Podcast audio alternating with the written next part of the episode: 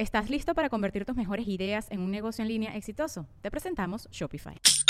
Tal vez no lo sabías, pero nuestro podcast More Than Mamis es un negocio. Y lo comenzamos, por supuesto, para desahogarnos y hablar sobre la maternidad, no para convertirnos en expertas de ventas y del e-commerce. Así que sí, necesitábamos ayuda para vender nuestro merch y poner en marcha nuestra tienda. Por eso estamos tan contentas de usar Shopify. Regístrate con tan solo un dólar por mes en shopify.com barra sonoro, todo en minúsculas. Ve a shopify.com barra sonoro para llevar tu negocio al siguiente nivel. Shopify.com barra sonoro. With everyone fighting for attention, how can your business stand out and connect with customers? Easy. Get Constant Contact. Constant Contact's award winning marketing platform has helped millions of small businesses stand out, stay top of mind, and see big results fast. Constant Contact makes it easy to promote your business with powerful tools like email and SMS marketing, social media posting, and even events management. With Constant Contact, you'll reach new audiences grow your customer list, and communicate more effectively to sell more, raise more, and fast track growth. Don't know much about marketing? No sweat. Constant Contact's writing assistant tools and automation features help you say the right thing at the right time every time. Plus, you can send with confidence, knowing your emails are actually reaching your customers thanks to Constant Contact's best in class 97% deliverability rate. I'm a small business owner, and I believe that this is a great tool for other small business owners. In small businesses, you need to create a team. And if you're starting by yourself, Constant Contact can be the team that you need. Tackle any challenge with Constant Contact's expert live customer support. Plus, everything's backed by the 30 day money back guarantee. So get going and start growing your business today with a free trial at constantcontact.com.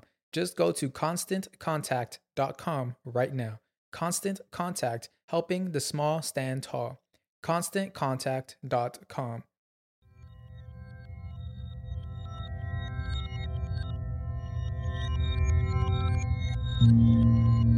Estás escuchando Sabiduría Psicodélica por Janina Tomasini.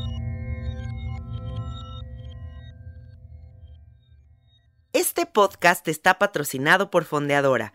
Menos bancos, más libertad.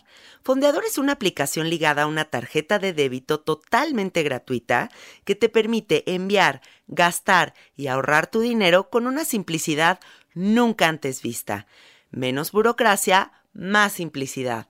Entra a fondeadora.com y entérate de más. Hola, hola amiguitos, ¿cómo están? Bienvenidos al episodio 111 de Sabiduría Psicodélica. El día de hoy estoy muy contenta porque mi amigo Amaury Vergara está aquí en el estudio y es un amigo con el que tengo conversaciones muy profundas y muy interesantes. Siento que es una persona que tiene muchísimos datos duros, datos curiosos, como que sabe cosas que neta yo platico con él y digo, güey, ¿de dónde sacas esto? O sea, ¿qué pedo? Y entonces, bueno, hoy se dio el tiempo de venir aquí al estudio y compartir su sabiduría con todos ustedes, así que siéntense, pónganse cómodos y conecten con Amaury. Bienvenido. Gracias, Janina. Gracias por esa descripción muy diplomática de ñoño.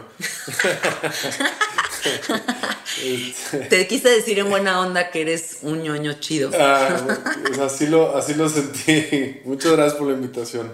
pues que ser nerd es chido. Sí, claro. Por Reivindiquemos el ser nerd. Exacto, exacto.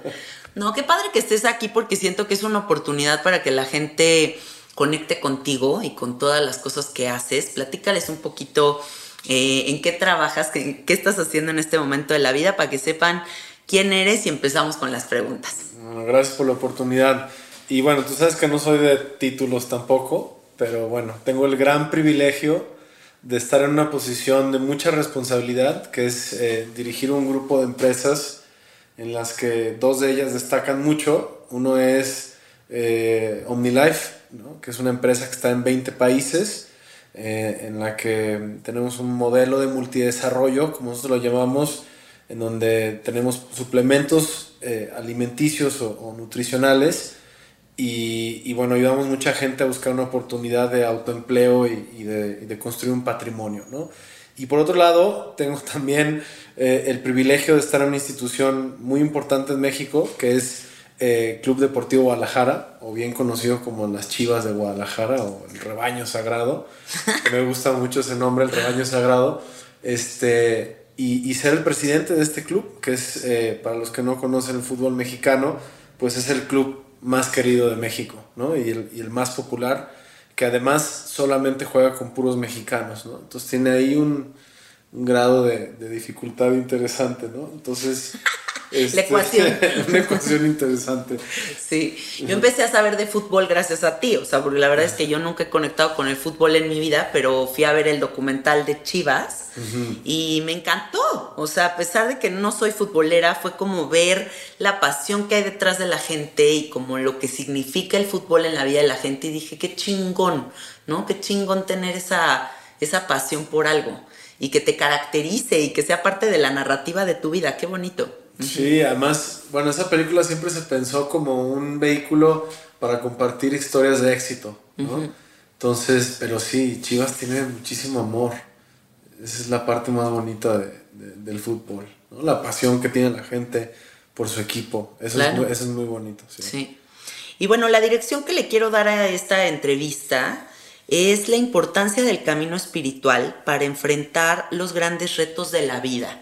¿Y por qué quiero darle esta dirección? Porque siento que tú eres una persona que tienes muchas responsabilidades, que tienes que tomar decisiones gigantes de un momento a otro y que creo que el gran ser humano que eres es gracias a que desde muy chiquito creciste con un papá que tiene como todo este interés místico, espiritual y de fortalecer como el espíritu para que las decisiones que se vengan en la vida las puedas navegar de la mejor forma posible gracias a ese, ese trazar, a ese, ese caminito que ya tiene como su, su propio cauce, ¿no? Entonces platícanos ¿Cómo fue crecer con Jorge Vergara como tu papá?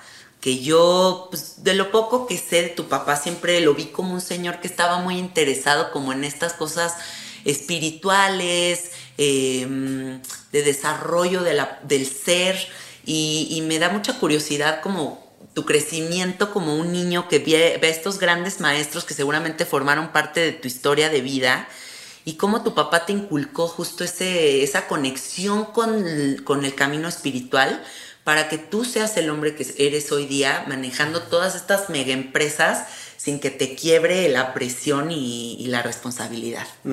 algo que me marcó mucho y, y, que viene de mis padres, no solamente de mi padre, es que cuando yo tengo, bueno, cuando yo, no sé qué edad uno tiene cuando empieza el tema de las de los, eh, primeras comuniones. Ajá. No sé, no sé qué será, como 10 años o algo por el estilo. Por ahí, ¿no? Este, tú sabes que Guadalajara pues, era cada vez menos, pero es una ciudad bastante conservadora en, en el sentido cristiano católico.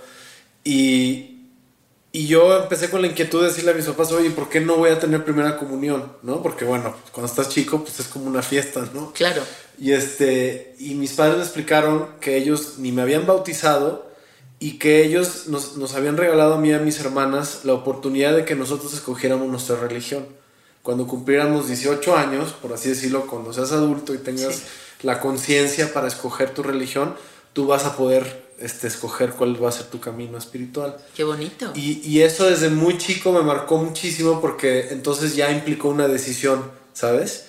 Y, y, yo era muy curioso en ese sentido porque pues, obviamente cuando ibas con el tío, con la abuelita, pues que vamos a misa y, y me acuerdo poner mucha atención en, en, en las misas pero nunca me sentí identificado con el camino cristiano católico.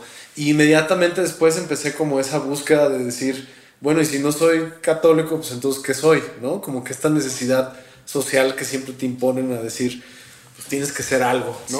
Este, y luego tenía un amigo judío en, en, la escuela y iba a hacer su bar mitzvah y entonces le pedí a mi mamá que si me podía yo meter a clases de judaísmo para entender qué era el judaísmo. Ya conocía el catolicismo y luego empecé a ir a clases y definitivamente no me identifiqué tampoco, pero también de ahí empecé a recoger y creo que desde muy chico empecé a desarrollar una noción como un poco más amplia de que quizá mi camino espiritual iba a ser una consecuencia de muchos aprendizajes, ¿no? Y bueno, luego entra el factor de mi padre, que era este hombre buscador, así lo veo yo, un gran ser de luz una búsqueda importante espiritual, muy inquieto y muy, muy en constante búsqueda de no solamente una cosa, eh, que viene desde mi abuelo. Mi abuelo fue de las primeras personas, por así decirlo, de los pequeños grupos que había en México en, los 60, 70 que empezaron en todo este tema de, de, Siddha Yoga, cuando empezó a llegar la Siddha Yoga y, creo que de las primeras visitas de Gurumay, bueno, primero de Baba Muktananda a México, y, de ahí mi padre como que entró en esta búsqueda y cuando yo era chico, eh, pues mi padre estaba en constante búsqueda de, entrar en contacto con, con, estas personas de interés, eh, ¿cómo podemos llamarlo? De algún interés espiritual, ¿no? O sea, y me tocó estar en contacto, pues no solamente, por ejemplo, tengo la fortuna de haber conocido bien a, a Gurumay en un momento, eh, para mí Baba Muktananda, aunque no me tocó, no, no, no, es alguien que falleció antes de que yo naciera, pues eh, escuché mucho de él y para mí también es un maestro ¿Cómo importante. Fue? ¿Cómo fue esa, esa parte de tu vida en la que tienes contacto con Gurumay, que es como, como un líder espiritual tan importante para la vida de muchas personas que nos escuchan? Sí, pues... Te digo que mi familia de alguna forma eh, ya estaba muy involucrada con, con Siddha Yoga y, y, una vez simplemente mi padre me dijo, oye, voy a ir al ashram de Nueva York, eh, que es un ashram maravilloso, este, si tienen la oportunidad en algún momento de, de poder ir, es, es, es, un lugar muy especial y hay un curso de verano para chavos jóvenes eh, de Siddha Yoga. Yo, yo estaba como justo en esos momentos en donde pues yo sentía que estaba eh, empezando un camino espiritual donde ya me había dado cuenta que no era ni católico, ni, ni, ni, judío, ni, ni quería. Y, y, simplemente fui a este curso y en ese, en ese curso conocí a Gurumay. Eh, de hecho, mi padre en muchos momentos tenía buenas charlas con ella. Eh, en algún momento me platicó de cómo él se iba a caminar con ella y platicaba.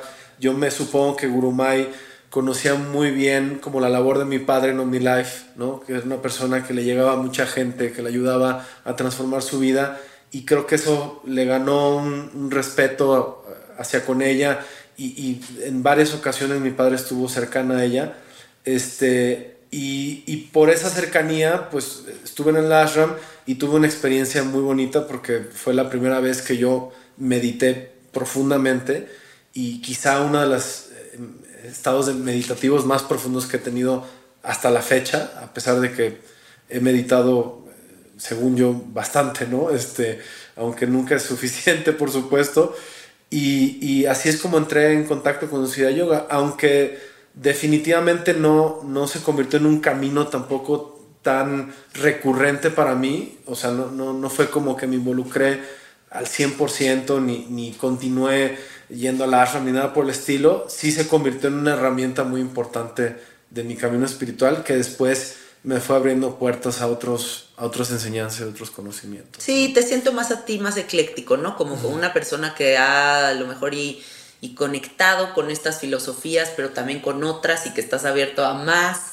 Y, y justo esta, esta característica de los buscadores eternos creo que es lo que nos hace pues nunca quedarnos en un solo lugar, ¿no? o sea, tanto tu padre como tú, como yo también me siento una, una buscadora eterna que siempre está como en, en, la búsqueda de la respuesta existencialista, o sea, de qué es este, esta experiencia de vida que tenemos y que me ha llevado pues a vivir diferentes cosas. Además de esta experiencia, ¿qué otras tuvieron una, un impacto importante en tu despertar espiritual? Eh, bueno, tanto, digamos, entrar en contacto con, con, las enseñanzas de Siddha Yoga y con Guru Mai, con Baba y con todos los gurus ancestros de, de todas estas enseñanzas y también al mismo tiempo como alejarme un poco porque si algo nunca, como bien acabas de decir tú, eh, nunca me he sentido tan identificado, es como también en esos lugares ves mucho fanatismo, ¿no? Sí. Y algo que también me marcó mucho en el ashram, a pesar de que fue una experiencia muy pura y, muy bonita, es que había gente muy fanatizada. Sí. Y entonces empecé a identificar que también, pues el fanatismo, primero lo encuentras en todos lados, ¿no? En, en, los caminos espirituales, y que era algo que definitivamente rechazaba. Entonces, creo que también eso afortunadamente me, ha dado esa como oportunidad de nunca permanecer en un solo lugar, ¿no? Y de ir como, como estos, eh, recolectando estas, estos, en donde vas encontrando y vas sintiendo que, que algo te identificas, recolectarlo y, simplemente no quedarte ahí, porque creo que corres el grave riesgo de, de ciclarte o, de estancarte en, en, un solo pedazo de información, cuando desde mi perspectiva, pues la información está en todos lados, ¿no? Hasta en la naturaleza, hasta, hasta en lo que comes, ¿sí me explico? Hay un, hay un proceso espiritual. Y qué bueno que hables de eso, porque, o sea, sí creo que, que el fanatismo limita mucho y que a final de cuentas lo más importante que vamos a aprender en la vida va a ser que nuestro propio maestro pues, somos nosotros, ¿no? Y que las respuestas no están más que dentro de nosotros. Entonces, pues regresar a esa verdad es como la posibilidad de abrirnos a muchas otras. ¿Alguna vez te has echado un vipassana? Sí, sí, y creo que yo puedo llamarlo como quizá la, última herramienta de meditación a la cual yo he tenido oportunidad de aprender profundamente fue la vipassana. Hace no mucho tiempo, hace un par de años, eh, hice el curso de 10 días de vipassana, que lo recomiendo muchísimo. Para la gente que no este, sepa qué es el vipassana, platícales un poquito qué es. Mira, tampoco quiero como spoilear el, el, proceso porque justo es una técnica, más que, más que nada yo lo llamaría una, una herramienta, una técnica de meditación. Sí. Porque quizá lo que más me gusta de la vipassana es que justo está muy, eh, eh, ¿cómo le podemos decir? Se le ha quitado mayormente todos esos ganchos que crean fanatismo, ¿no? Porque no, no, encuentras simbología en, los lugares de Vipassana. No, un espacio muy neutral. Es un espacio muy neutral, es una técnica de meditación muy neutral y que justamente se habla del hecho de que no existe esto para que entres al 100% en la técnica de meditación una vez que, corres este proceso, te vas, vas entendiendo que eh, en teoría este, esta técnica de meditación es una técnica que se ha ido eh, salvaguardando durante muchos años, muchos siglos, miles de años, este, desde un lugar de origen que, es muy interesante llegar a ese lugar que no quisiera yo tampoco eh, Decirles decirlo exactamente qué es porque creo que el proceso de descubrirlo es también muy importante, pero que supuestamente eh, se preserva esta, esta técnica de meditación que es, podemos llamarle, una de las técnicas de meditación más puras que pueda haber, ¿no? Y en efecto, cuando logras eh, entrar en esta, en esta meditación, sí tiene un efecto muy poderoso y sí te das cuenta que estás en contacto con una información como muy muy ancestral, muy, muy pura, muy neutral. Y que a partir de ahí, por supuesto, se pueden desplegar un misticismo eh, interminable, pero que la base, la raíz de esta técnica, pues es, es, muy pura, es muy, es muy, eh, eh, carente de, influencias religiosas, podríamos decirlo, ¿no? Sí. Y, bueno, el curso de 10 días, pues es un curso en donde eh, no hablas durante 10 días, haces un, un voto de silencio. Silencio. Uy. Y, desde un principio, pues puedes pensar que es un tema como de monjes de claustro, ¿no? O sea, porque cualquier cosa que te diga, oye, es un, tienes que hacer un voto de silencio, pues inmediatamente lo asocias como con temas de monjes de silencio.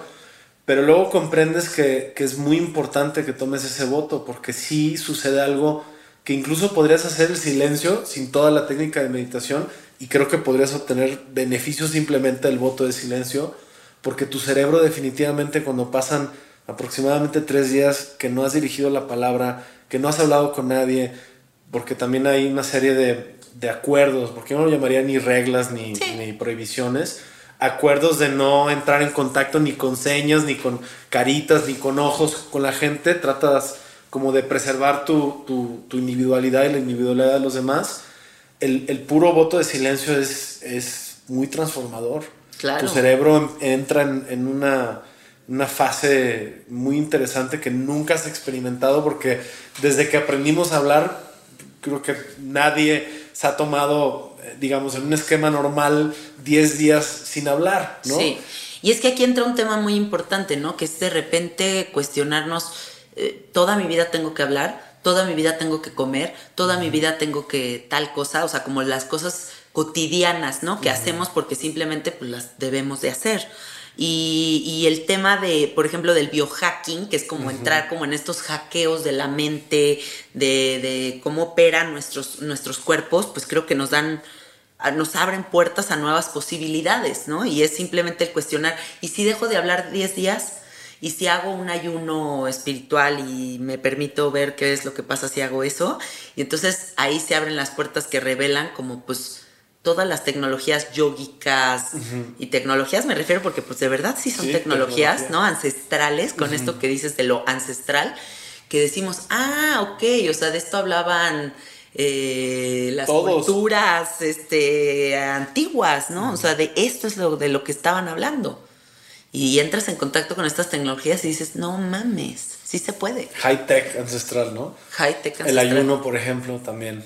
Sí. Para mí, por ejemplo, el silencio y el ayuno pues, han sido estas tecnologías que tú estás hablando, que me 100% de acuerdo, vehículos muy poderosos y combinado con la meditación, pues porque incluso en el régimen de Vipassana, pues comes, eh, comes poco, ayunas, este, en la tarde no cenas, por supuesto que no, este, te paras súper temprano. Súper temprano, son muchas horas de meditación al día. Sí. Y algo, por ejemplo, muy curioso es que a, los tres días, más del 50% de la gente que está en el curso se sale. O sea, al final yo creo que queda un, 40, un 30% de los que verdaderamente empiezan, porque es un, es un proceso en donde la mayoría de la gente no puede ni siquiera romper con, con, el hábito de no poder cenar en la noche y que no tienes acceso a la comida, que estás en un solo lugar.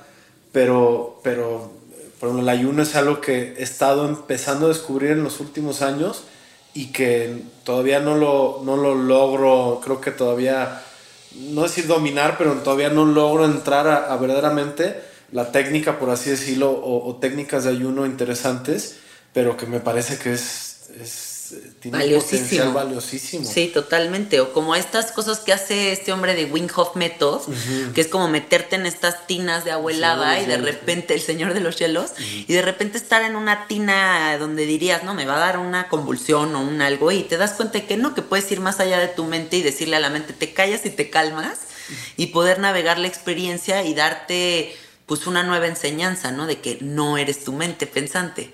Y sobre todo creo que empujar los límites de estas cajitas en las que nos metemos. Porque por ejemplo eso de los hielos o del ayuno es verdaderamente llevar al cuerpo no solamente mentalmente, sino también químicamente, biológicamente a, nuevos límites. Cuando entras en los hielos, pues el cuerpo piensa que se va a morir, ¿sabes? Es un proceso donde el cuerpo empieza a producir un shock que luego eventualmente se convierte en, una, toda una nueva forma de, de un metabolismo simplemente porque lo, lo llevaste a un límite controlado, por así decirlo. Sí. Este, pero que te lleva a lugares donde el cuerpo nunca había estado antes. Sí.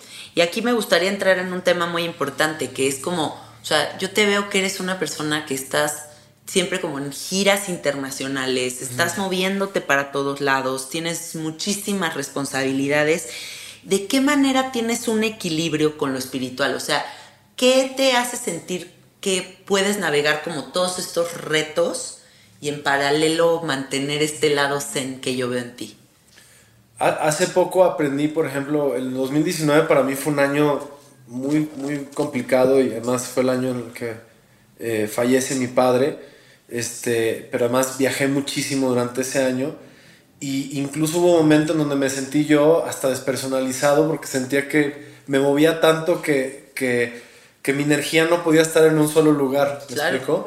Y aprendí gracias a también una persona valiosa en mi vida, un maestro de salud, eh, que me decía que había, era importante eh, aterrizar antes de poder moverte, porque tenemos varios cuerpos y, y, podrías tú estar en un cuerpo viajando y teniendo todos tus viajes y estando en contacto con tanta gente que además el estar en contacto con tanta gente, pues también te mueve muchísimo la energía de un escenario de, me toca estar a veces en escenarios de 5 mil, 8 mil, 10 mil personas. Sostener esa energía. Y hablar por 3 horas, 4 horas o algo por el estilo. y sostener, como bien dices tú, esa energía, pues es, es muy demandante energéticamente, tanto físico como mental, emocional.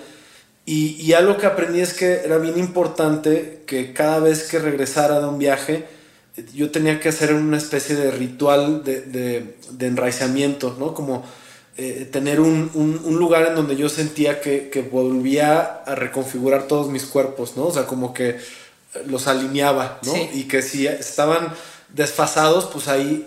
Y, y, y encontré, por ejemplo, que, que, para mí durante mucho tiempo, a pesar de que tenía yo un, un ejercicio regular, tampoco quiero decir que medito todos los días uh -huh. y que también eso es importante porque durante mucho tiempo estaba muy agobiado de que no podía lograr meditar todos los días. Sí. Yo sentía que para que fuera un buen meditador había que meditar todos los días, sí. como mucha gente lo hace y, y, mi gran admiración a la gente que logra hacerlo todos los días. Y he tenido buenos periodos de, de poder meditar más de, por ejemplo, 100, 150 días sin, sin parar todos los días. No, pues esto es un compromiso. ¿sí? Eh, totalmente y me frustraba mucho que el hecho de que lo rompía y sentía que eh, de alguna forma me estaba fallando a mí mismo sí. en mi camino espiritual y en mi ejercicio eh, digamos importante pero luego me di cuenta que quizá era más importante tener un espacio en donde yo realizaba mis prácticas de meditación y que cada vez que yo sintiera que lo necesitaba tuviera ese espacio y fue ahí la primera vez que verdaderamente destiné un espacio en mi casa para exclusivamente eh, meditar, ¿no? Qué bonito. Este, un cuarto de meditación. Un cuarto de meditación. Este, y no importa si es grande, chico, lo que sea, si es una esquina, pero creo que es muy importante que, que tengas, y, y, como tú lo quieras llamar, si es tu altar, si es tu espacio de meditación, si es tu pequeño templo. Tu espacio sagrado. Y, y cada vez que yo tenía estos viajes, siempre era muy importante para mí que en algún momento que regresara, yo tenía que regresar a ese lugar y creo que adquiere, porque además sí creo que permeas tu energía en un espacio, sí claro. creo que somos gente que deja estelas energéticas en los espacios. Comprobado científicamente. Científicamente, hasta la temperatura la puedes, ¿no? El calor humano se puede quedar almacenado en los muebles y, eh, por, por, decirlo desde un aspecto físico, ¿no? Este, y, y, creo que eso también me llevó a otro, a otro paso importante de lo que era saber que siempre es importante tener un, una especie de casa espiritual, ¿no? Uh -huh. Y que además, eh, mientras lo tengas, siempre vas a poder irte a cualquier lado y poder experimentar la espiritualidad en otros lados y, y lugares sagrados, sabiendo que en casa tienes, tienes tu espacio, ¿no? Sí. Bueno, por lo menos para mí eso me sirvió mucho. Y entonces, eh, en ese momento también, a pesar de que no estaba viajando, empecé a sentir que ya tenía una nueva herramienta, sí. ¿no? En donde cada vez que, que, yo siento que tengo estos como desfases emocionales o, o por ejemplo, de mucha presión, o, o hace ratito antes de, de, empezar a grabar hablábamos de que cuando empecé a asumir esta responsabilidad, sentí como si me hubiera agarrado de una antena muy fuerte, ¿no? Una... El Kame Kameha. Exacto, o sea, como... y, y que al principio, pues obviamente, por más que parecía que estaba en dominio de todas mis facultades, pues obviamente al principio me sentía totalmente abrumado. Claro. Y que sentía que no... No, no hubiera sido humano si no te da ese abrumamiento. Ese camatrafe ahí este, energético, como lo quieras sí. llamar, de mucha presión, de mucha eh, responsabilidad, de mucha expectativa de lo que iba a suceder en el momento que yo asumiera estas responsabilidades. Claro. Y que ese lugar que yo tenía me, me, me empezó a dar esa tranquilidad y entonces empecé a descubrir que definitivamente para mí eh, el balance de, de poder tener tanta responsabilidad o tantas decisiones eh, con, con mucho impacto tenía que venir acompañado, ahora sí, de una manera, eh, pues casi, casi como, ¿cómo te lo diría? Oficial, porque siempre fue como, pues cuando sí, sí, cuando no, pues no hay, no hay pedo, ¿sabes? Sí, pero, sí, sí. pero ahora ya como que la vida me dijo, a ver, ya tuviste tu chance, tu, tu tiro de gracia, digamos, de entrar y salir, y ahora tiene que ser parte de tu vida todos los días. Sí. ¿No? Aquí dices algo muy importante, porque yo creo que en un documental que vi en Netflix decían, la importancia de la práctica es que la práctica te sostiene. Uh -huh, uh -huh. ¿No? Entonces, creo que este espacio que describes es justo ese lugar que, que, que, al que puedes acudir, o sea, es ese lugar que nos sostiene en la vida, sabiendo que muchas cosas pueden pasar aquí o incluso se pueden desmoronar o la presión o que si esto y que si el otro, pero siempre tengo este espacio sagrado en donde me encuentro con mi verdad más grande que es el silencio, ¿no? El silencio, la tranquilidad, el regresar a, a, conectar con lo más puro, que es como ese momento en el que no existe nada más más que la tranquilidad. Y, y qué bonito, qué bonito que, que hayas construido ese espacio para ti porque es fundamental. Yo creo que cualquier persona que, sea empresario, innovador, que esté proponiendo cosas al mundo, tiene que tener la construcción de este espacio personal, porque nos tiene que sostener algo más allá de, del rush de la... Claro. En el, este rush en el que vivimos, ¿no? Que es tan, tan inmediato, tan furioso, tan no para, estamos como en un, en, una, en un nivel de velocidad que yo nunca había experimentado. Sí, pero además déjame decirte algo porque lo que dices es súper valioso.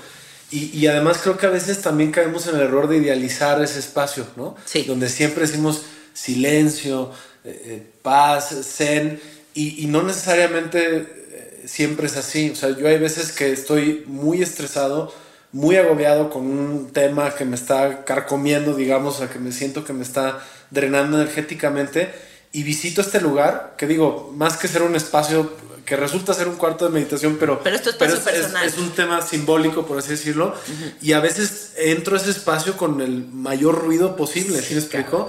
y, y, no encuentro ni esa tranquilidad, ni... Pero, pero el puro hecho como de este ritual, de saber que vas a alimentar esa parte tuya. Como un intento honesto. Eh, claro, ya con eso creo que estás haciendo muchísimo. Sí, totalmente. Entonces también creo que es importante como no idealizar que, necesitas un cuarto donde vas en silencio y, todo, eh, y todo flota y todo es feliz. Sí. Hay, hay momentos fuertes donde visitas este espacio e incluso tienes diálogos este, ruidosos, ¿no? O sea, a veces, por ejemplo, eh, no logro meditar, pero el canto me ayuda a, visitar ese, espacio. claro, O sea, poder cantar, aunque sienta que en lo absoluto pude concentrarme o, estar en un estado de conciencia meditativo, con solamente cantar, o sea, con eso ya es suficiente y, te, te, ayuda, o sea, te sostiene, te, como tú bien lo dijiste, te, te, aporta algo que, que, no necesariamente tiene que ver con, con estar 15 eh, minutos, o sea, con 5 minutos de canto, con eso ya puede ser suficiente. Unas buenas respiraciones, güey. Totalmente. Sí, un amigo mío fue a un ashram de, de un líder espiritual en Los Ángeles que dice que el estudio de meditación estaba en dos de las calles más transitadas de Los Ángeles, ¿no? Y que había un escándalo de tráfico y de claxonazos y de todo que él llegó a este lugar y dijo, güey, ¿qué pedo? O sea, porque este gurú decidió poner su estudio de meditación en el lugar más escandaloso que existe y que por más que trataba de meditar, mi amigo no lograba meditar porque de plano era un escándalo, ¿no? Y él estaba acostumbrado a su lugar de meditación así en su casa de San Ángel, en donde había como un silencio absoluto y todo perfecto, ¿no? Y que cuando tuvo oportunidad de hablar con el gurú le dijo, oye, ¿me puedes explicar como por qué está así este pedo? Y el gurú le dijo, justo es a propósito, o sea, es a propósito, porque cuando tú logres trascender ese ruido que hay allá afuera, vas a poder conectar con tu silencio interior, que es lo más sagrado que tienes. Y es esto de lo que tú hablas, ¿no? Es como a veces no vamos a poder callar la mente, pero el simple hecho de podernos sentar a presenciar esta revolución que está sucediendo allá arriba y aceptarla y navegarla ya es un gran paso para nosotros. Totalmente. De hecho, me hiciste acordarme en estos periodos donde te dijo que, que llegué a 150 meditaciones. En 150 este, días. En 150 días sin parar. O sea, si ya pasaba y, no creas que lo hice desde la primera vez. O sea, no el primer intento fue exitoso. Claro. O sea, Era, 20 días y la regaba y otra vez y la cagaba.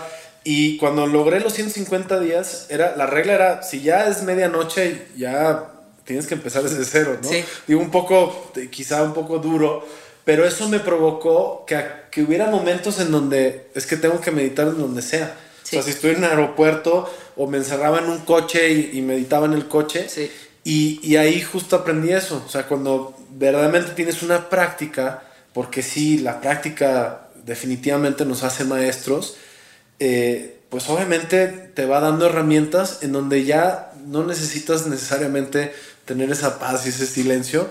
Y, ya puedes entrar en estados meditativos en el aeropuerto. En donde sea. En donde sea. Claro. Y incluso potencias tus sentidos, porque a la hora de estar reinteriorizando, también al mismo tiempo estar escuchando, eh, hasta, hasta, por ejemplo, el sentido del, auditivo se, se, potencia. Entonces empiezas a escuchar cosas que normalmente no escuchabas. Claro. Porque el barullo no te lo deja escuchar. Pero ya en el comienzo de la meditación empiezas incluso a, tener más sensación del, del, espacio, por ejemplo, de las dimensiones de los volúmenes. Pero bueno. Sí, qué padre. ¿No? Ya cuando logras eso, pues trasciendes muchas cosas que nos pueden molestar en la vida en general, ¿no? A mí me pasó em, en esta casa en la Santa María la Ribera que al inicio como que escuchaba muchos ruidos en la calle y yo decía, es que me estoy volviendo loca, ¿no? Y, fui a buscar una casa en Valle de Bravo para irme a vivir para allá y de repente llegué a la casa en Valle de Bravo y había un chingo de ruido, ¿no? Y entonces dije, me está persiguiendo el ruido. Pero entonces más bien vi para adentro y dije, no, pues traes tú un ruido interior que más bien tienes que prestarle atención. Y cuando le presté atención y lo solucioné, el silencio volvió a mi vida. Entonces más bien era como una llamadita de atención del universo de a ver, Janina, aprende a callar todo ese barullo que de repente sientes tan presente porque eso va a estar presente en todos lados. Oye, Amaury, y yo te veo que eres una persona que estás en contacto con mucha gente, ¿no? Te veo como en estas presentaciones que tienes de OmniLife y así, cinco mil personas y todo hablándole a todos y conectando con la gente y oyendo sus historias. ¿Qué te ha enseñado a ti esta conexión con la gente, este constante conectar con la con las personas, eh, ¿qué ha traído a tu vida?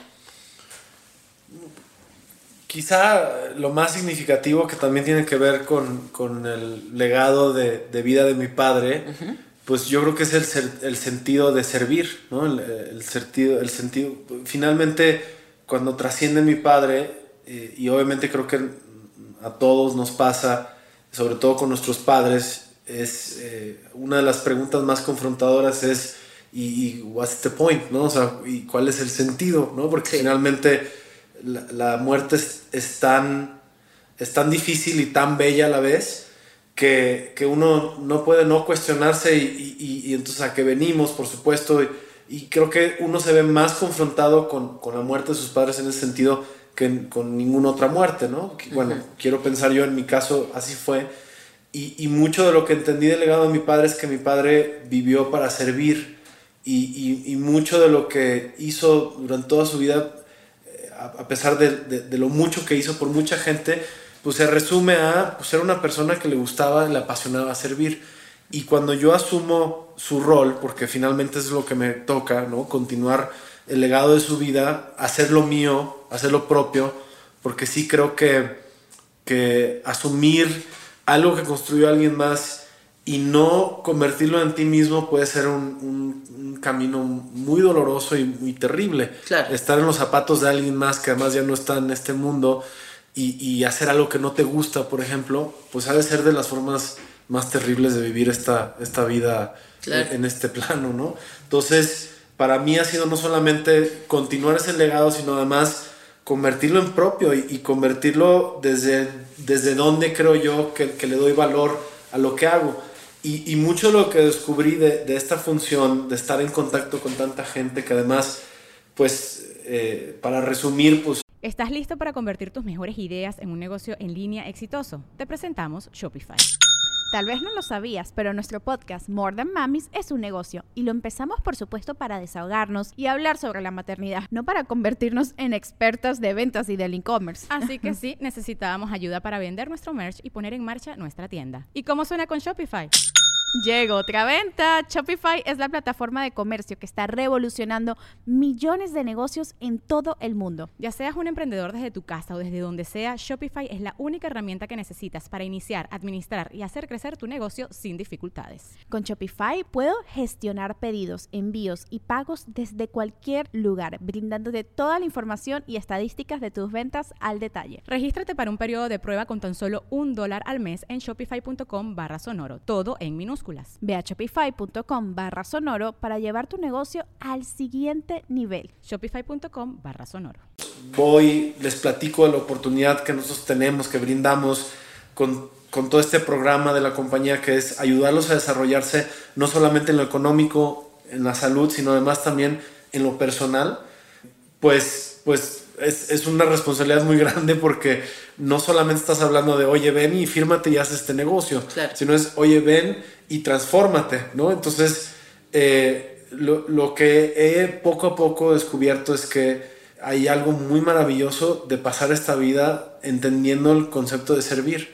Y, y yo creo que eh, durante mucho tiempo, porque mi profesión ni siquiera tiene que ver con lo que estoy haciendo el día de hoy. ¿Qué estudiaste? Yo estudié cine, o sea, soy director y productor de cine. Y aunque he hecho proyectos y seguiré haciendo proyectos, pues hoy en día la vida me llevó a, esta función que te estoy tratando de describir. Y, y, yo siempre sentía que algo me hacía falta, ¿no? O sea, como que no le encontraba yo, por ejemplo, cuando visualizaba yo hacer películas, siempre sentía que algo me hacía falta y era ese sentido de, de servir a la gente. De, de, y cuando estás en contacto y te das cuenta que el tener todo este privilegio que he tenido, no solamente de vivir una vida abundante en todos los sentidos, sino además de haber viajado a, muchos países, haber conocido maestros, gente interesante, pues creo que solamente aumenta más eh, eh, la responsabilidad de tener que compartir eso. Entonces, yo me siento como con esta responsabilidad que además asumo con mucho gusto de decir, bueno, si a mí me tocó esto es porque lo tengo que poner en función de algo, porque si no estaría siendo como muy egoísta con el funcionamiento del universo, ¿sí me explico? Porque finalmente somos vehículos de, de, cosas. Yo, yo siento que no aprendemos, sino que recordamos. Y creo que hay mucha gente que siento que tenemos toda la información dentro de nosotros pero a veces tiene que llegar otra persona y, conectarte con esa información, ser un vehículo de esa información para que tú puedas volver a conectar con eso. Y siento que mucho de lo que hago es justo eso, es simplemente como ser un vehículo de, estos conceptos, de estas palabras, creo mucho en el poder de la palabra. Eh, eh, si algo aprendí de mi padre, que era un gran orador, pero que además lo hacía desde un lugar muy coloquial y muy sencillo, eh, entendí que, que, que, no somos ni dueños de la, de la, palabra, pero que la palabra tiene un gran poder y que entre más eh, sencillo tú puedas compartir la información que para ti ha sido transformadora, más vas a poder ayudar a la gente a que se transforme. Concuerdo muchísimo contigo en este sentido porque para mí lo más importante es comunicar, o sea, creo que es como una de las misiones de mi vida y el servicio creo que es algo con lo que tarde o temprano todo el mundo va a conectar, porque hay un vacío existencial que muchas personas experimentan y es porque puede ser como, ay, es que me siento muy rico y muy contento en este ámbito de mi vida y en este otro y así y asado, pero hay un vacío que no sabemos de dónde vienen. Y es porque la naturaleza del hombre es el servicio. La naturaleza del humano debería de ser esa necesidad de ayudar. El del universo. Del universo completo. Y si todos volvemos a conectar con esa, ese camino, creo que vamos a poder transformar, pues, mucho de lo que está pasando en este momento. Y, y yo creo, no sé si coincides conmigo, Yanina, que creo que estamos entrando en una etapa mundial o universal o como lo queramos llamar, en donde se va a requerir más eso que nunca antes. Sí.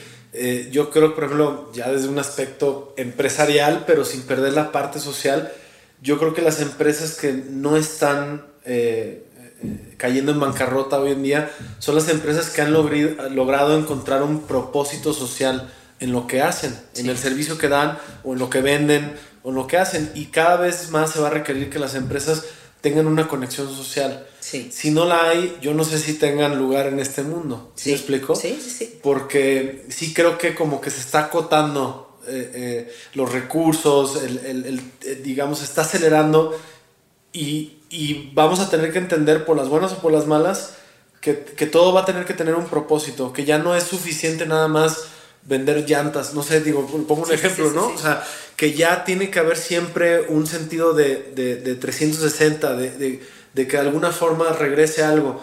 Porque, porque ya se acabó esa chance, ¿sí me explico? Y por eso estamos viviendo los problemas que estamos viviendo. Entonces, sí creo, no sé si podemos llamarlo así, creo que vamos a entrar en una etapa en donde se nos va a presentar la oportunidad de servir para que podamos subexistir y poder compartir mejor, ¿no? Sí. Y no acumular y todo lo contrario que sabemos que está sucediendo, ¿no? Se cayó el velo, ¿no? O sea, como que siento que ahorita la verdad más grande que tenemos ante nuestros ojos, bueno, primero es la impermanencia, ¿no? O sea, como esta verdad en la que de repente nos dijeron, ¿qué crees que no tienes la vida comprada? Que de repente, pum, el pinche bicho le puede entrar a cualquiera y cualquiera se muere. Y la otra es la importancia de nuestro trabajo personal, o sea, de que de verdad la práctica nos sostenga o un eh, o un propósito de servir nos sostenga. Eh, y entonces creo que las empresas que van a sobrevivir o incluso pues como la gente feliz o la gente que sí va a ser realmente feliz va a ser quien tenga esta perspectiva. Y si no, pues va, o sea, o te renuevas o mueres, ¿no? Totalmente. O sea, está la cosa. Pues bueno, ahorita en el momento de vida en el que te encuentras, asumes la presidencia de Chivas, que es este equipo de fútbol icónico de México eh, y del mundo. Y, y, a mí me interesa saber, como presidente de este equipo, cómo, cómo puedes hacer tu ego a un lado para permitir que lo que hay detrás de este equipo, que es como, como los fans, la historia del mismo equipo, eh, lo que ya se ha trazado por sí solo y que va a seguir trazándose por muchísimos años más, tú permitas que, que, siga como este flujo natural que tienes sin que se intrometa a Mauri. ¿Cómo asumes esta presidencia y, cómo, y, qué quieres que se diga de ti en un futuro como presidente de este equipo, eh, llevando a cabo pues tu...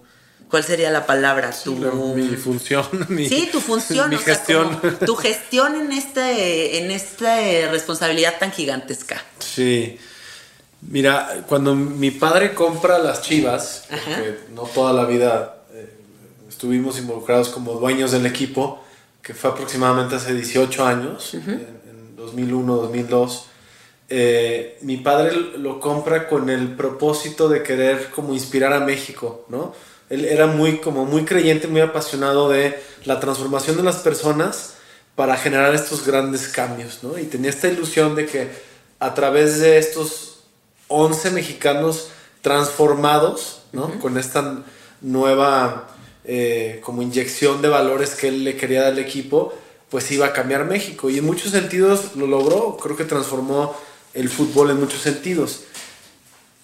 Solo que durante varios periodos yo lo vi muy confrontado con esta misión que él tenía. Entonces yo tuve un espejo pues muy, muy confrontador y lo sí. sigo teniendo hasta el día de hoy de acordarme esos momentos donde yo veía a mi padre, pues, eh, momentos difíciles donde lo veía, aunque nunca, nunca desistió y nunca se rindió, pues lo veía frustrado, lo veía decepcionado, lo veía eh, molesto con, con, lo difícil que podía llegar a ser una tarea y un objetivo tan, tan, tan grande, grande claro. ¿no? Transformar un país a través del fútbol y, y sobre sí. todo en un medio que tiene unos vicios terribles, ¿no? Como la política, o sea, en algunos sentidos corrupción, este, mucho protagonismo, mucho egocentrismo, esta rivalidad. Luego si tú te pones a pensar, pues cada seis meses empieza un torneo en donde tienes 18, 17 equipos, en donde todos quieren ser campeón, pero nada más uno gana. Sí. ¿no? Y si no ganas, pues es, eres lo peor. Eres, y, y, y, no es necesariamente la mejor analogía de la vida que creo que deberíamos de tener. Sí. ¿Sí me explico?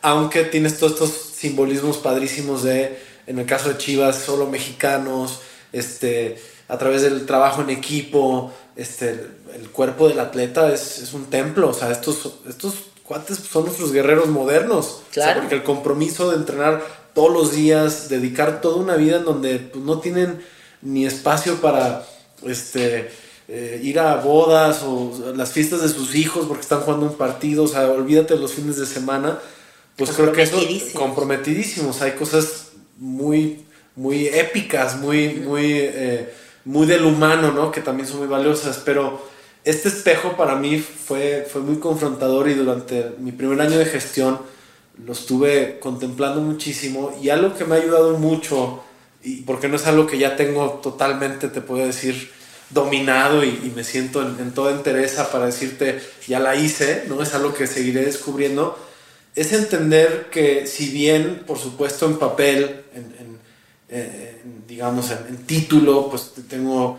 eh, la fortuna de, de, a través del, traspaso familiar, de ser dueño de este equipo y de tener esta silla que es la presidencia, me gusta más ver lo que hago como, como si fuera yo un guardián, ¿no?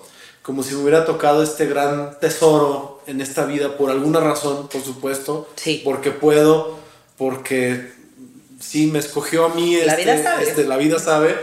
Y que, y que verdaderamente los dueños emocionales o los dueños energéticos de esto que es tan grande, que es un equipo de fútbol con 40 millones de aficionados que aman y matan por este equipo, me explico, o sea, es, un, es un amor muy fuerte, una energía muy fuerte, pues son los verdaderos dueños del equipo. Claro, la afición es la quien hace Quien hace. Y, y, que a mí me toca, y, y, lo seguiré descubriendo, esta oportunidad de entender por qué me tocó y qué quiero hacer con ello. Y, créeme que mi motivación no es te lo juro que no es este protagonismo de decir, ah, bueno, que en los libros de este club, porque este club tiene 115 años de, ah, antigüedad y los va a seguir teniendo, o sea, en 100 años, pues, ¿quién, sabe qué sucederá, ¿no? Sí. Y cómo verán hacia atrás. Eh, si por un lado, pues es padre pensar, futurear y decir, oye, pues estaría padre que dentro de mi periodo en estas páginas, pues sean cosas buenas, tampoco es algo que, que, que yo esté constantemente pensando como decir, quiero hacer historia, ¿no? Sí, esa exigencia. ¿No? Es, creo que mi, mi, motivación principal es, es encontrar lo que a mí me hace sentir pleno, lo que me hace sentir eh, realizado, lo que me hace sentir conectado con mi propósito de vida y cómo eso lo voy a combinar con los propósitos de esta, de esta institución que ya tiene su vida propia. Que eres el guardián. Y que, y que soy el guardián y que mientras sea el guardián, y creo que algo que, que, tengo muy poderoso es que justamente porque no estoy en la búsqueda de este protagonismo, porque además yo jamás me imaginé este, que iba a ser un directivo de fútbol. O sea, no creo que cuando iba en la primaria, en la preparatoria, yo decía, ¿y qué quiere ser de grande? Este, eh, directivo de fútbol o, jugador de fútbol cero. O sea, yo quería ser cineasta y quería ser o arqueólogo o alguna ñoñada de esas, ¿no? Este, justamente porque tengo este desapego con ese protagonismo y con esas ganas de figurar en ese sentido, creo que me da una de las mejores herramientas que tengo, porque todo lo veo desde una perspectiva muy distinta a la que normalmente se ve eh, en la gente que, la, que está en esta posición. No, yoísta. Sí, y, y, de cómo muchos, muchos en este medio eh, están en esta posición para ver qué obtienen en el, en el menor corto periodo de tiempo. Porque como hay mucha, eh, hay mucha rotación en el fútbol, la gente es muy difícil que conserven sus puestos durante más de 10 años. Olvídate. O sea, es, un, es, un, es, un, medio donde la gente no conserva su empleo. ¿Sí me explico?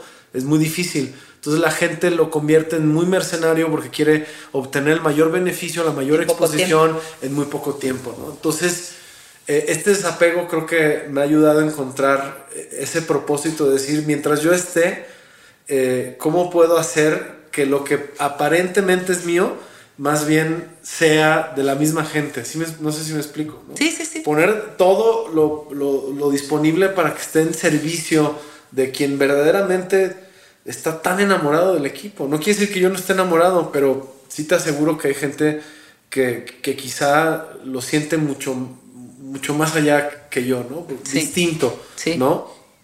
Qué bonito. Quiero que me des tu definición de abundancia. ¿Qué es para ti la abundancia, Mauri? Bueno, para empezar, es eh, definitivamente no, está en lo absoluto ligado con la abundancia material. Eh, desde muy chico aprendí que, que, la abundancia es algo que se comparte. Y, y creo yo que incluso que para poder tener abundancia, abundancia verdadera, que para mí es no solamente en el campo material, sino es en el campo espiritual, en el campo familiar, en la salud, tener abundancia eh, de salud, ¿no? De poder vivir en, este, en esta etapa de vida que nos toca, en este plano, lo mejor posible. Si bien no hay esa perfección, o sea, pensar que, este, que existen eh, eh, los milagros, porque mucha gente confunde lo que hacemos con vender milagros, si me explico? Es entender que si hay caminos en donde puedes vivir en esta vida lo mejor posible, nutrido, o lo mejor posible eh, saludable para poder estar bien mientras estemos aquí, poder ser feliz. Y creo que eso aplica en, todas las esferas de la vida de uno, ¿no? En la parte financiera, en la parte eh, de salud, en la parte espiritual, en la parte de familia. Eh, yo sí creo que la familia es un pilar importantísimo en el desarrollo del ser. Creo que, por ejemplo, la pareja es, creo que el espejo más importante para la realización y la poder trascender en esta vida este, bueno, los hijos también, aunque yo no tengo hijos, en algún momento siento que son un regalo de la vida para también entrar en una etapa de trascendencia. Y, creo que cuando estás en abundancia estás, estás en, lo mayor posible en equilibrio con todas estas aristas, ¿no? Eh, para mí ese es el sentido de abundancia. Y que además es muy importante que lo recalque, tiene que ver con compartir. Yo he experimentado la abundancia eh, tanto eh, desde la carencia, hasta en, mucha abundancia material y me he dado cuenta que la gente verdaderamente feliz y abundante material es, porque saben compartir. O sea, entre más compartes, algo decía mi papá que era, era muy poderoso, eh, decía, no persigas el dinero, persigue los resultados. Y si tú persigues los resultados, el dinero te va a perseguir. Y estoy eh, más que convencido que eso, eso funciona. Sí. Porque cuando no estás viendo el dinero como el, el fin, el objetivo, eh, eh, tomas otra perspectiva de lo que significa la abundancia y empiezas a compartir más. Y cuando te das cuenta que entre más das, aunque suene muy trillado, más recibes. No, es verdadero, es verdadero eso. Y, y, yo, pues si me pongo a pensar de las cosas que han traído como mucha satisfacción y, y, sensación de plenitud a mi vida, siempre ha sido el, el dar. ¿no? O sea, creo que no importa qué me pueda yo comprar, nunca me va a traer la felicidad que me da el darle algo a alguien, ¿no? Y, ahí está la abundancia de la vida, cuando podemos abrir la puerta para compartir. y, creo que quizá la herramienta más poderosa para practicar el desapego es el dar. Claro. ¿Sabes? O sea, no, no, no encuentro otro vehículo, ¿sabes? Para recordarnos que no somos dueños de ni madre. Exacto. ¿No? Que un día vamos a voltear y así, así, ay, cabrón, no que no te llevas la American Express. Exacto. La Black. que no te vas a llevar la American Express al cielo, no vas a llegar a donde Exacto, sea paraíso y tarde o temprano lo vamos a tener que soltar todo. Sí. Amaury, yo supongo que tú en tu caminar has participado en alguna ceremonia de plantas de poder. Eh, me gustaría que nos cuentes qué aprendizajes obtuviste de este momento. Sí, muchas y, muy significativas. Eh, quizá una de las primeras lecciones, teniendo este, este recorrido eh, de, camino meditativo o de, poder haber conocido la meditación desde, muy chico, es que me di cuenta que hay muchos caminos para llegar a, estos estados de conciencia, ¿no? Que, que que puede ser a través de la meditación una ceremonia. Finalmente eh, me di cuenta que por un lado fue muy especial o es muy especial estas ceremonias, pero por otro lado también no son los únicos, los únicos caminos. ¿no? Sí. Eh, perdón por la redundancia, pero, pero esa quizá fue la primera gran lección. Y, y la segunda es que quizá me di cuenta que la información está en todos lados. ¿no? O sea que incluso hasta en el, mundo natural es donde podemos encontrar grandes concentraciones de, información. Sí.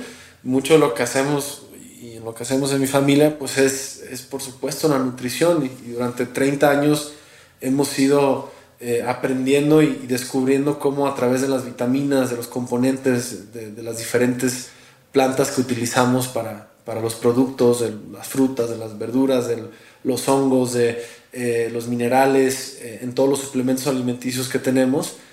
Eh, es justo que, que quizá hoy en día nos estamos viendo más confrontados que nunca a volver a los orígenes de quienes somos en este mundo natural. Y, y yo soy creyente que, que hemos vivido una etapa muy material que nos ha alejado a, a, lo que verdaderamente hemos evolucionado y estamos incluso pareciera ser como en este proceso de devolución, ¿no? Sí. Eh, devolutivo. Y, y, que hay que recuperar ese terreno perdido durante los últimos 100 años, por así decirlo, por ejemplo, en torno de, de la alimentación, para poder volver a conectar con la información que nos hace ser más humanos que nunca, ¿no? Sí. Entonces, esa también para mí fue una gran lección y quizá una, digo, he tenido muchas lecciones, pero quizá la tercera para enumerarlas es eh, un, altísimo sentido de responsabilidad.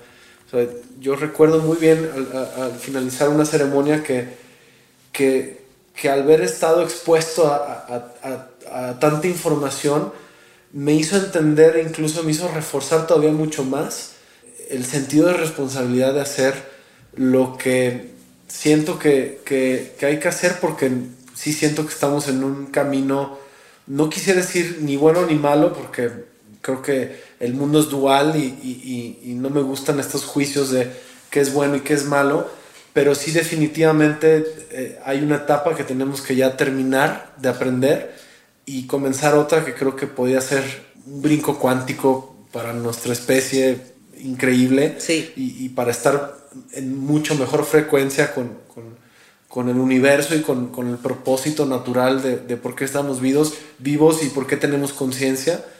Y, y, es, y lo aprendí de esa forma, ¿no? Lo aprendí sintiendo que no todo el mundo está expuesto a esta información y que al estar expuesto no solamente es para mi beneficio propio, ¿no? Me sentía como muy soberbio o muy egocéntrico decir, ay, es que vine porque este, tenía yo un, temita emocional que no sabía resolver. O sea, me llevó a entender un macro mucho más grande y hizo que mis temas se convirtieran en micro y que finalmente creo que somos, eh, o algunos tenemos más que otros, una chamba de trabajar cosas que, que, van mucho más allá de nosotros mismos. Sí. tenemos que incluso como, como compensar un poco de lo que no se está haciendo a, a nivel planetario. Eh, los que sí podemos conectar con esa información, eh, chambear para que, para que compensemos esa chamba que está haciendo falta, ¿no? Sí, y aquí hablas de temas muy importantes que nos dan las plantas, ¿no? Que es como la unidad, o sea, el cómo debemos de salirnos del individual para tener un entendimiento mucho más grande. Y que cuando conectamos con ese entendimiento mucho más grande que es el colectivo, entonces ya esos problemitas nuestros se vuelven insignificantes, ¿no? Porque hay como una visión amplificada de las cosas. Y, y me gusta mucho esta parte en la que dices, eh, que hay muchos caminos para llegar a una epifanía, a una verdad grande, ¿no? Y eso es muy cierto. Pero también creo que la verdad más grande de, toda, de todas esas es el compromiso diario, ¿no? O sea, no uh -huh. importa cuántas ceremonias, no importa cuántas cosas hagamos si no tenemos el compromiso con la cotidianidad, con el día a día.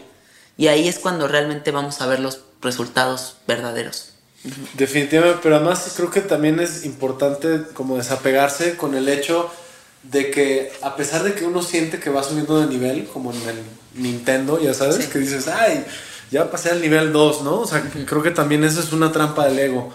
Pensar que, que porque tenemos estas exposiciones, estas grandes verdades o, o estos eh, vistazos, estos grandes misterios, ya... Eh, Sabemos automáticamente algo sabemos algo más y que somos superiores sí. y que no vamos para atrás. Sí. Yo creo que en cualquier momento, así como podemos avanzar mucho hacia adelante, uh -huh. también hay cosas que nos pueden volver a regresar al punto de partida. Porque humanos. Y, y justo la práctica, exacto, eh, y justo la práctica me parece que es ese ejercicio de mantenimiento. Yo, sí. yo creo que, por ejemplo, la meditación es, es eh, una analogía la meditación es un mantenimiento, ¿sabes? Sí. Eh, y, la alineación y, el balanceo. Y, exacto, y, y, que siempre, siempre podemos también volver a trabajar algo que pensábamos que, que ya habíamos totalmente solucionado.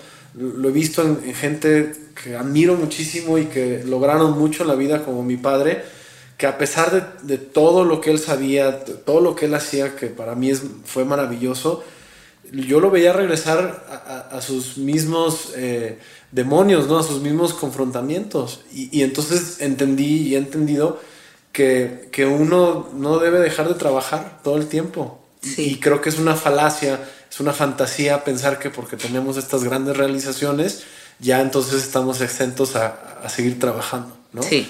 A veces trabajamos hasta que nos morimos e incluso hasta en otras vidas, ¿no? O sea, no... Topamos con pared 20 veces, o sea, no importa. Sí, y que creo que es justo ese trabajo el que te lleva al trabajo, el desapego y a entender que no vas a poder controlar lo que vienes a trabajar en esta vida.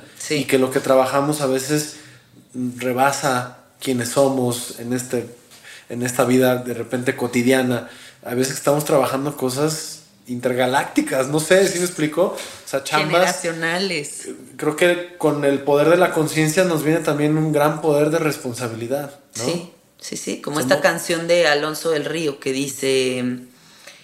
Y aunque no puedas comprender, en cada muerte hay un nacer, por eso duele estar tan vivo, ¿no? Y ese por qué duele estar tan vivo es justo porque es como la responsabilidad, la tristeza que da el crecer, el, el estar bien consciente de las cosas. Sí, a mí algo que me ha dado, bueno, qué padre, gracias. ya la escuché también. sí. ya la cantamos. La canta Valeria muchísimo. Este, algo que me ha volado mucho los sesos últimamente es pensar que quizá nosotros seamos el, la manifestación de la conciencia de la naturaleza. O sea, que, a nosotros nos toca ser el vehículo de todo este ser viviente en el que vivimos, que llamamos vida, que nosotros lo vemos representado en nuestro planeta, pero que estoy seguro que hay vida en, todo el universo y si hay conciencia aquí debe haber conciencia en otro lado. Nunca lo había pensado así. ¿No? porque lo que es micro es macro, ¿no? O sea, si tú entre más miras la naturaleza, más te das cuenta que nos regimos bajo las mismas reglas universales. Sí. Y entonces quiere decir que si aquí hay minerales, pues no, sabemos perfectamente, comprobado científicamente, que los minerales de los que estamos compuestos, pues están en todo el universo. Sí. Entonces lo que hay aquí significa que hay en otro lado.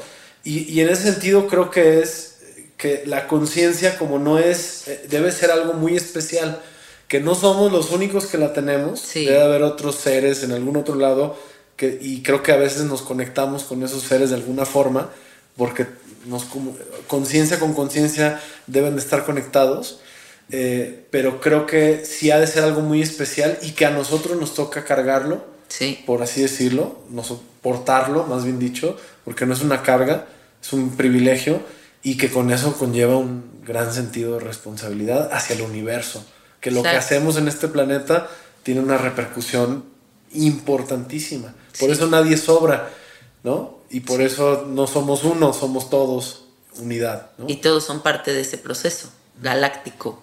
Totalmente. Intergaláctico.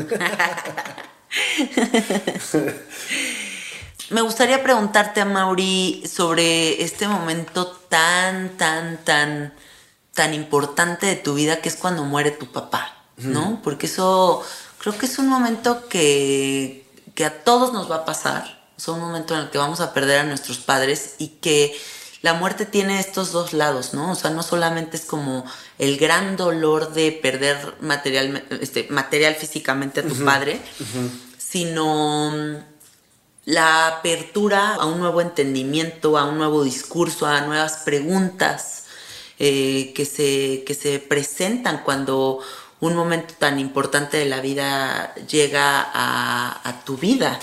¿Lo dije bien? Sí, sí, sí. Sí. Me gustaría que nos compartas qué enseñanza trajo este momento en el que tu padre trasciende. ¿Qué, qué, enseñanza trajo a tu vida? Mira, te comparto que, eh, digo, obviamente es algo muy profundo y muy complejo a la vez. Puedo explicar todas las fases que hay o que yo viví y que todos vivimos y que todos eh, de alguna forma vamos a vivir. Hay, lo que sí definitivamente puedo decir es que la muerte es tanto algo muy difícil, pero al mismo tiempo algo muy bello. Y me siento muy privilegiado de poder haber vivido la muerte de mi padre entendiendo que también era algo muy bello, porque creo que debe ser muy difícil cuando vives una muerte así y no logras poder ver esto, porque creo que también está lleno de joyas maravillosas. Y mi padre me dejó, quiero decirlo así, porque con su partida nos dejó unas joyas increíbles, no solamente su legado, que, es maravilloso de cuánta gente ayudó, por lo que eh, no lo he sentido tan ausente, porque a través de la gente, de sus agradecimientos, de, todo lo que me ha dicho la gente, de, lo especial que era para ellos mi padre, pues me, ha hecho sentirlo muy cercano. Claro, muy presente. Incluso hasta todos los días. Lo que quizá podría ser algo que me podría atormentar, ¿me explico? Ah, es que me lo recuerdan todos los días, lo he podido convertir en algo maravilloso, ¿sabes? En donde, en donde digo es que está presente, está, o sea, trascendió a, su siguiente dimensión, a la, siguiente dimensión y, y, sigue presente, ¿no? O sea, a veces suena tan, tan trillado, pero yo sí creo que, que, que es importante entender que, que la única forma de trascender en esta vida es a través de las demás personas. Sí. Y si algo me dejó la muerte de mi padre fue justo eso. Entendí finalmente, quizá, o por primera vez, eh, el, verdadero concepto de trascendencia. ¿Me explico? Porque alguien que, un hombre que lo tuvo todo, por así decirlo, muy exitoso, de, mucho dinero, por así decirlo, este, que viajó, que hizo, que deshizo, este, finalmente a la hora de su partida, pues nada de eso importó, lo que verdaderamente importó fue lo que le dejó a la gente, lo que hizo en vida con la gente, ¿no? Entonces, eso fue, eso fue una, una, joya de vida que, que, me transformó completamente. Otra es que definitivamente me quedó claro que, que todo y cada momento de nuestras vidas tiene un porqué y un para qué. Incluso la muerte de mi padre ha tenido un para qué. Y aunque es difícil pensar que la muerte de alguien nos tiene que dejar un para qué, porque eso implica aceptar que alguien se va y que en su partida hay un propósito y eso creo que es quizá lo más difícil porque nos gustaría que ese propósito fuera pero sin que se fuera la gente, ¿no? Claro, el apego. Pero qué belleza que te puedas ir de este mundo y que además de irte y desaparecer de este plano terrenal o, físico, dejes, dejes algo tan poderoso que le sirva a la demás gente para, para su camino, ¿no? La magia del universo. La magia, exactamente, la perfección de la sincro, del sincrodestino, de, de, de saber que, eh, además que mi padre se fue en el momento justo, porque en su proceso de enfermedad, creo que lo difícil cuando alguien enferma es que crees que es muy injusto, ¿no? Porque además mi padre era alguien que era no te puedo explicar lo sano que era. O sea, estaba en constante búsqueda de estar sano. Hacía de todo lo que tenía que ver con un estilo de vida sano, lo hacía mi padre. Y, y, y, mucho antes que muchos de nosotros, ¿no? O sea, eh, la primera vez que escuché de yoga fue a través de mi padre, a través de meditación, de ciertos, eh, por ejemplo, maravillas de, por ejemplo, podemos hablar de magnesio, la importancia de tener magnesio en tu vida todos los días, de las altas dosis de, vitamina C, por ejemplo. De lo que hablábamos este, el otro día sobre las investigaciones que hizo tu papá del agua. Del agua, de, de claro, por ejemplo, tuve la fortuna de conocer a Masaru Emoto, que fue este, eh, y le hice un video, de hecho, padrísimo de, su trabajo para poderlo exponer en español, porque estaba todo en japonés, este, de sus cristales y de todo este rollo. Amo las investigaciones de este hombre japonés. Increíble. Este, vino a Guadalajara, lo trajo mi padre, pero bueno, eh, y, y, creo que lo que a veces sentimos con el proceso de enfermedad es que no es justo, ¿no? Sí. Y, y creo que luego comprendí que que sucedió como tenía que suceder, sucedió de la forma que tenía que suceder y que además se tuvo que ir el día que, que se fue. Y, y, lo que pasó después es, yo creo que de las experiencias de vida, donde más me he dado cuenta que todo tiene un propósito, todo tiene un sentido, que nada es coincidencia, que, que además toda la vida me había preparado para la partida de mi padre y para continuar lo que Él me dejó para que yo decidiera si lo continuara o no y para que además lo convirtiera en mío y de, mis hermanas.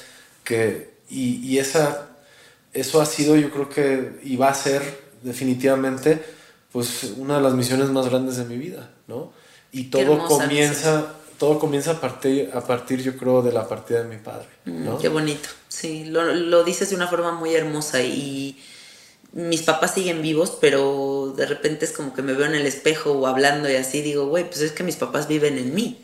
O sea, ¿no? Yo soy también esa, esa manifestación de ellos y en las palabras que digo, en las ocurrencias que tengo, que es como sentir muy presente a nuestros padres en justo en eso que somos hoy día.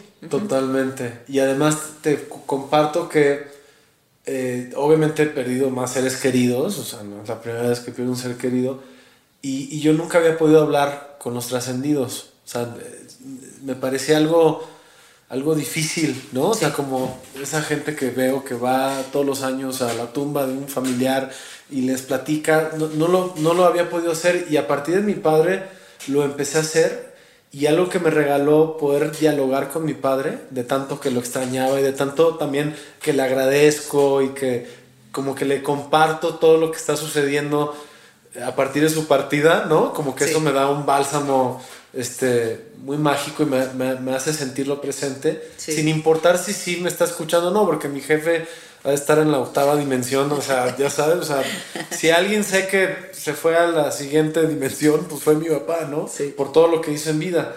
Este, y a partir de eso he empezado también a hablarle a mis maestros espirituales, ah, con diálogo, con, o sea, hablarles como si, como si les estuviera tener una conversación. Tener conversaciones que también nunca lo había experimentado. Y, es, algo, no, es algo poderosísimo. Qué bonito. Poderosísimo, que, que recomiendo muchísimo, en, pues sobre todo en, en, la práctica de la meditación, encontrar un espacio para hablar con, con los maestros espirituales. Es que qué importancia tiene el discurso. O sea, por ejemplo, yo ahorita que este fin de semana voy a ir a, a una ceremonia de ibogaina y he tenido muchísimos miedos, ¿no? Muchos, muchos miedos se me están manifestando, una amiga me dijo, yo creo que es momento de que le hables al miedo, pero ten un discurso claro con él. Y dile que qué pedo, güey, ¿no?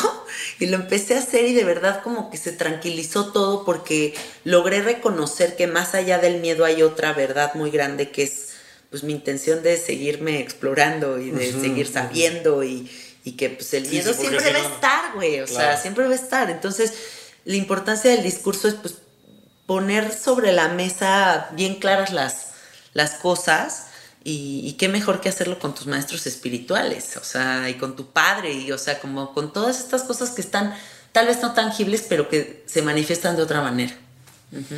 Pero que además yo también he descubierto que, porque tengo muchos maestros espirituales, y, y cada vez voy identificando para qué me sirven unos y para qué me sirven otros, en el buen sentido. Sí, sí, ¿no? Y, y, hay maestros que, que, les puedes hablar para todo, el, por ejemplo, el tema de la dualidad, de la oscuridad en la vida.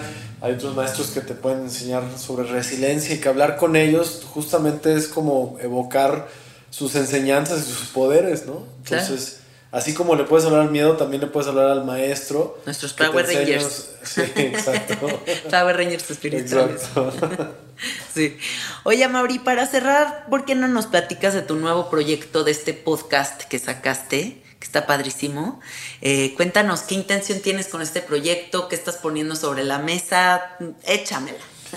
Gracias, qué linda, Janina, qué chido que, me hagas compartir de esto, que me invites a compartir de esto. Eh, hace poco inicié Transmutando, que es este podcast. Descubrí en la pandemia, o más bien en la cuarentena, que me estaba haciendo falta como este, este eh, vehículo de comunicación justo, porque así como tú, yo también me siento un comunicador. y lo eres. Eh, estudié cine porque yo quería contar historias, este, estuve en radio en algún momento, hice teatro, o sea, siempre he estado en contacto con, con algo que tiene que ver con la comunicación. Y, y justamente en este eh, papel que me ha tocado institucional, por así decirlo, pues tengo muchos foros donde puedo hablar, pero, pero ninguno sentía que realmente podía yo expresar muchas cosas que quería expresar, porque hay lugares para, para cosas. Cada cosa en su lugar. Exactamente.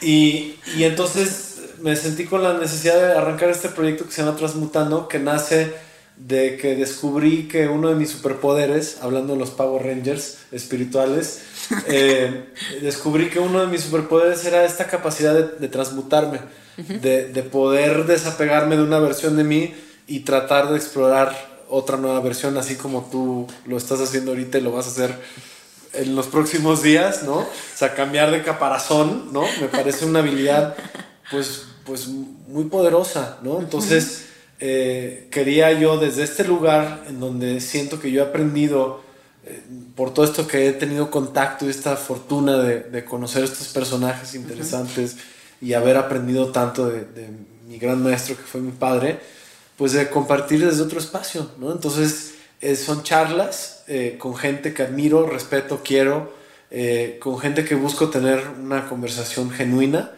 y que pues está disponible para escucharlo, ¿no? Estas pláticas. Qué buen nombre te elegiste, me gusta mucho transmutando porque pues esa es nuestra verdad más grande, o sea, todo el tiempo estamos en esa transmutación, en esa evolución del ser y, qué mejor que se vea reflejado en este espacio personal tuyo en el que abres las puertas para que otras personas también compartan esa sabiduría y esa transmutación. Chingoncísimo, me encanta, qué bien. Gracias. Escúchenlo, está disponible en todas las plataformas eh, y así lo van a encontrar como Transmutando de Amaury Vergara. Correcto. Órale, pues, ¿cómo se pueden conectar también contigo a través de tus redes sociales? Tengo Instagram, Amaury Vergara, este, tengo Twitter, Amaury BZ, este, tengo Facebook, este, y correo también, amauribe.omnilife.com, este, y también WhatsApp.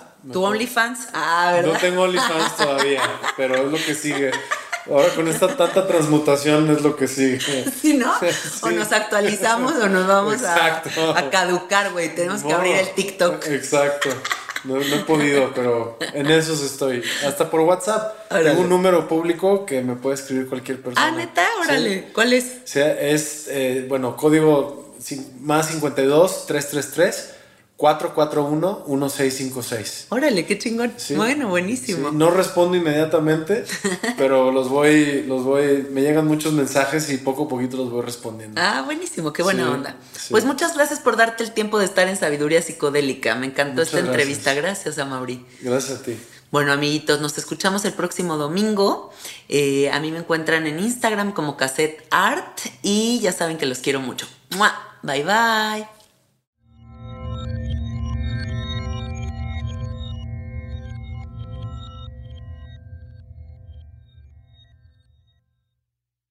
¿Estás listo para convertir tus mejores ideas en un negocio en línea exitoso? Te presentamos Shopify.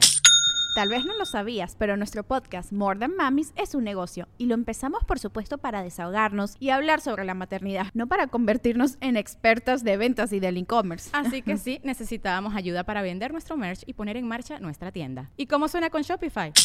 Llegó otra venta. Shopify es la plataforma de comercio que está revolucionando millones de negocios en todo el mundo. Ya seas un emprendedor desde tu casa o desde donde sea, Shopify es la única herramienta que necesitas para iniciar, administrar y hacer crecer tu negocio sin dificultades. Con Shopify puedo gestionar pedidos, envíos y pagos desde cualquier lugar, brindándote toda la información y estadísticas de tus ventas al detalle. Regístrate para un periodo de prueba con tan solo un dólar al mes en shopify.com barra sonoro, todo en minúsculas Ve a shopify.com barra sonoro para llevar tu negocio al siguiente nivel. Shopify.com barra sonoro. ¿Estás listo para convertir tus mejores ideas en un negocio en línea exitoso? Te presentamos Shopify. Tal vez no lo sabías, pero nuestro podcast More Than Mamis es un negocio y lo empezamos por supuesto para desahogarnos y hablar sobre la maternidad, no para convertirnos en expertas de ventas y del e-commerce. Así que sí, necesitábamos ayuda para vender nuestro merch y poner en marcha nuestra tienda. ¿Y cómo suena con Shopify? Llegó otra venta. Shopify es la plataforma de comercio que está revolucionando millones de negocios en todo el mundo. Ya seas un emprendedor desde tu casa o desde donde sea, Shopify es la única herramienta que necesitas para iniciar, administrar y hacer crecer tu negocio sin dificultades. Con Shopify puedo gestionar pedidos, envíos y pagos desde cualquier lugar, brindándote toda la información y estadísticas de tus ventas al detalle. Regístrate para un periodo de prueba con tan solo un dólar al mes en shopify.com barra sonoro, todo en minúsculas Ve a shopify.com barra sonoro para llevar tu negocio al siguiente nivel. Shopify.com barra sonoro. Step into the world of power, loyalty and luck. I'm gonna make him an offer he can't refuse. With family, cannolis and spins mean everything. Now, you wanna get mixed up in the family business. Introducing The Godfather at ChumbaCasino.com. Test your luck in the shadowy world of the Godfather slot. Someday, I will call upon you to do a service for me. Play the Godfather, now at Chumpacasino.com. Welcome to the family. No purchase necessary. VGW Group. Void where prohibited by law. 18 plus. Terms and conditions apply.